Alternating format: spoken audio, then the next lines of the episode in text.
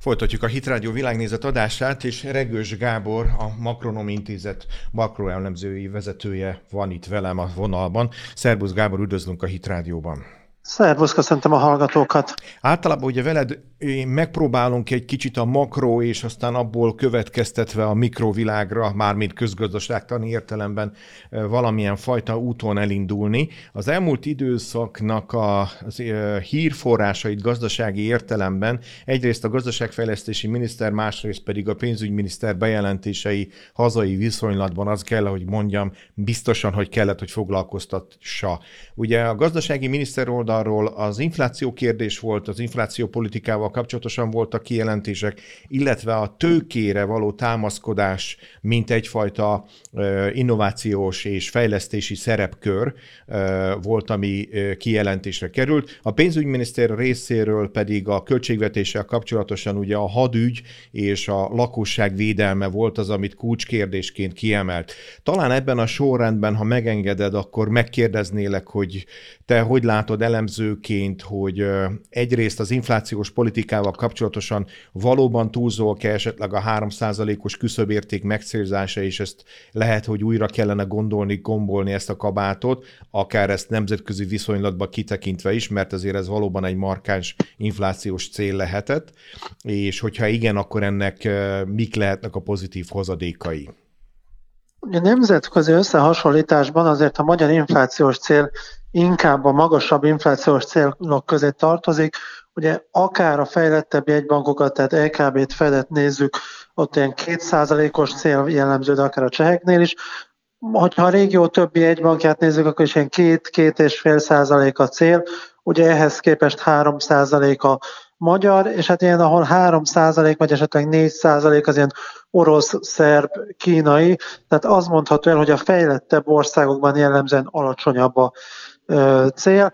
Persze, hogy ez nem jelenti azt, hogy ez egy teljes újdonság lenne ez a magasabb inflációs cél, ez a közgazdasági diskurzusban már azért már többször megjelent, akár úgy is megjelent egyébként, hogy még az előző válságot követően, amikor még a 2%-ot sem sikerült alulról elérni a fejlettebb gazdaságokban, akkor álmodoztak magasabb célról, hát nem biztos, hogy ennek akkor annyira nagy relevanciája volt. Hát ugye egyébként most sem biztos, hogy annyira nagy a relevanciája, hiszen ugye arról beszélünk, hogy még mindig 20% fölötti az infláció, Igen. tehát hogy most 3% az inflációs cél, vagy 4% ez rövid távon nem befolyásol, hosszabb távon azért nyilván igen.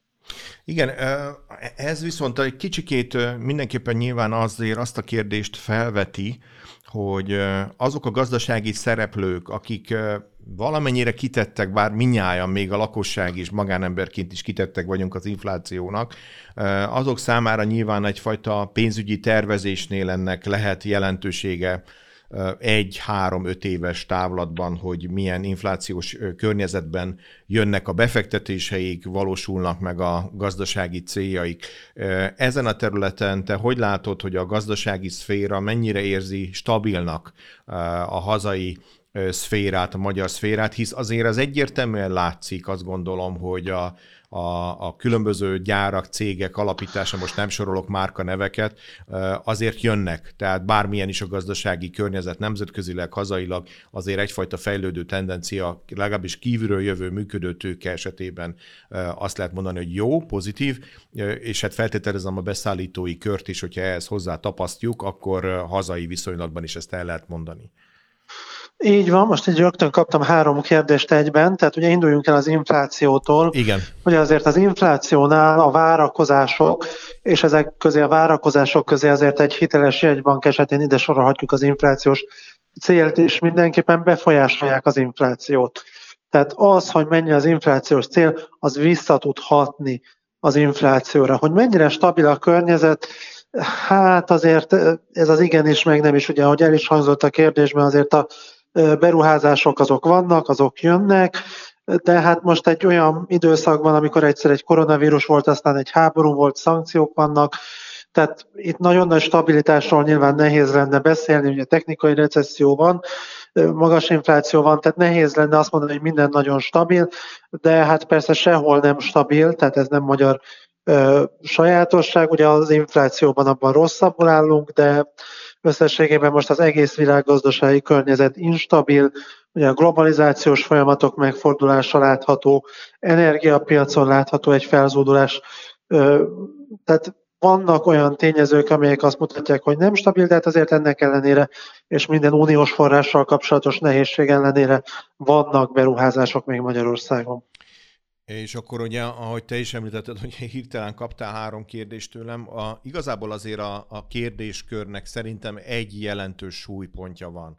A, az Európai Uniótól visszatartott uh, támogatásoknak egy jelentősebb része valamilyen gazdaságtípusú fejlesztésekre lehetne, vagy kellett volna fordítani.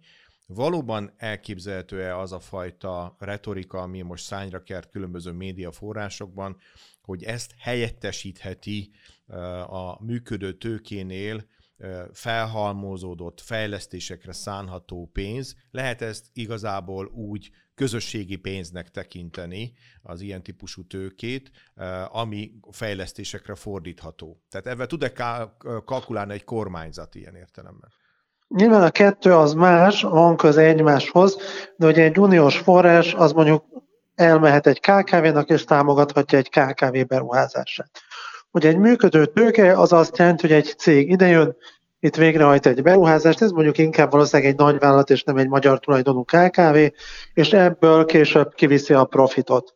Tehát nyilván ezek azért nem teljesen csereszavatosak, hiszen az uniós forrás mondanám, hogy ingyen pénz, de ez nyilván nem igaz, tehát ezért nekünk nem is csak az, hogy fel, fel, feltételeket kell teljesíteni, de ugye az is, hogy ezért például beengedjük a piacunkra a cégeket, tehát ez egy oda-vissza játék, ugye ez egy megállapodás része, mondhatjuk azt is.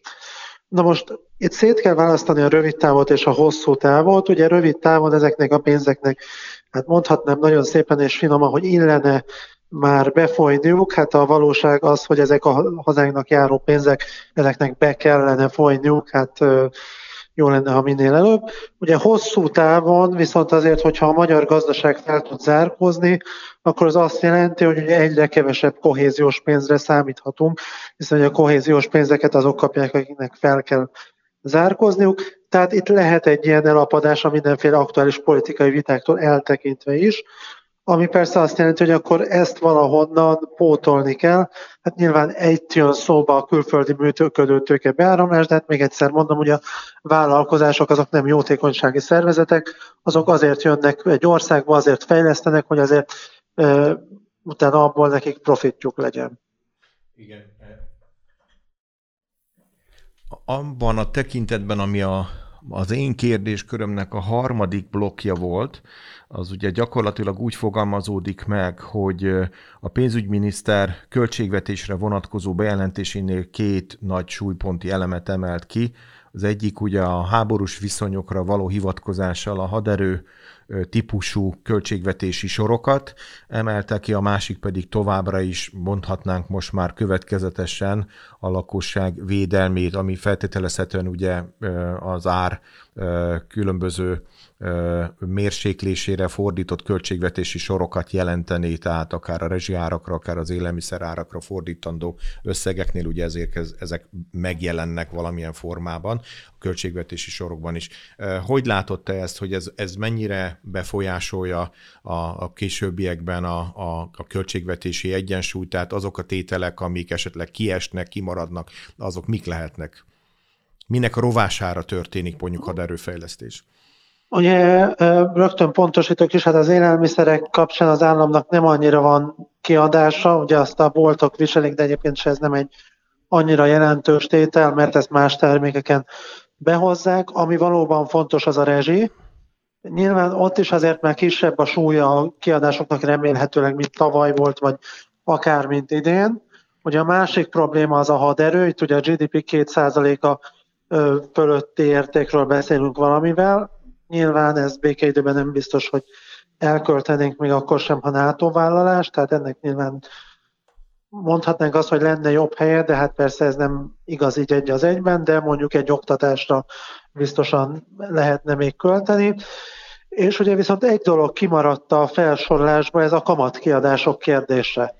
Tehát ugye most az állam ilyen infláció mellett csak magas kamatok mellett tud állampapírt kibocsátani, ugye a prémium állampapírokra gondolva idén lesz egy 18% körüli infláció, ugye ebből következik az, hogy jövőre ezt ilyen hozamok mellett lehet majd értékesíteni, illetve valami, valamivel e fölötti hozamokat fog hozni. Tehát ez egy óriási kiadást fog okozni az államnak, a GDP-nek körülbelül a 4%-át, kicsit talán többet is. Tehát ez a pénz, ez nyilván hiányozni fog, hát gyakorlatilag bárhonnan föl lehet sorolni, hogy honnan hiányzik, ugye az oktatást említettem, de ilyen elhozhatjuk az állami beruházásokat is, ugye ebből nagyon sokat azért elhalasztottak. Igen. Ugyanakkor azért látszanak olyan perspektívikus célok, és talán ezt egy ilyen záró kérdésnek enged meg, hogy föltegyem, amik azért egyfajta békére utalnak. Ilyenek talán azok a lakáspolitikai és építőipari kapacitást lekötő fejlesztések, amik ugye lelettek állítva, de azért látszanak azok is, hogy ezek a 2024-es, 25-ös időszakra tervszámokként azért már megjelennek. Hogy látod ezeket reálisan?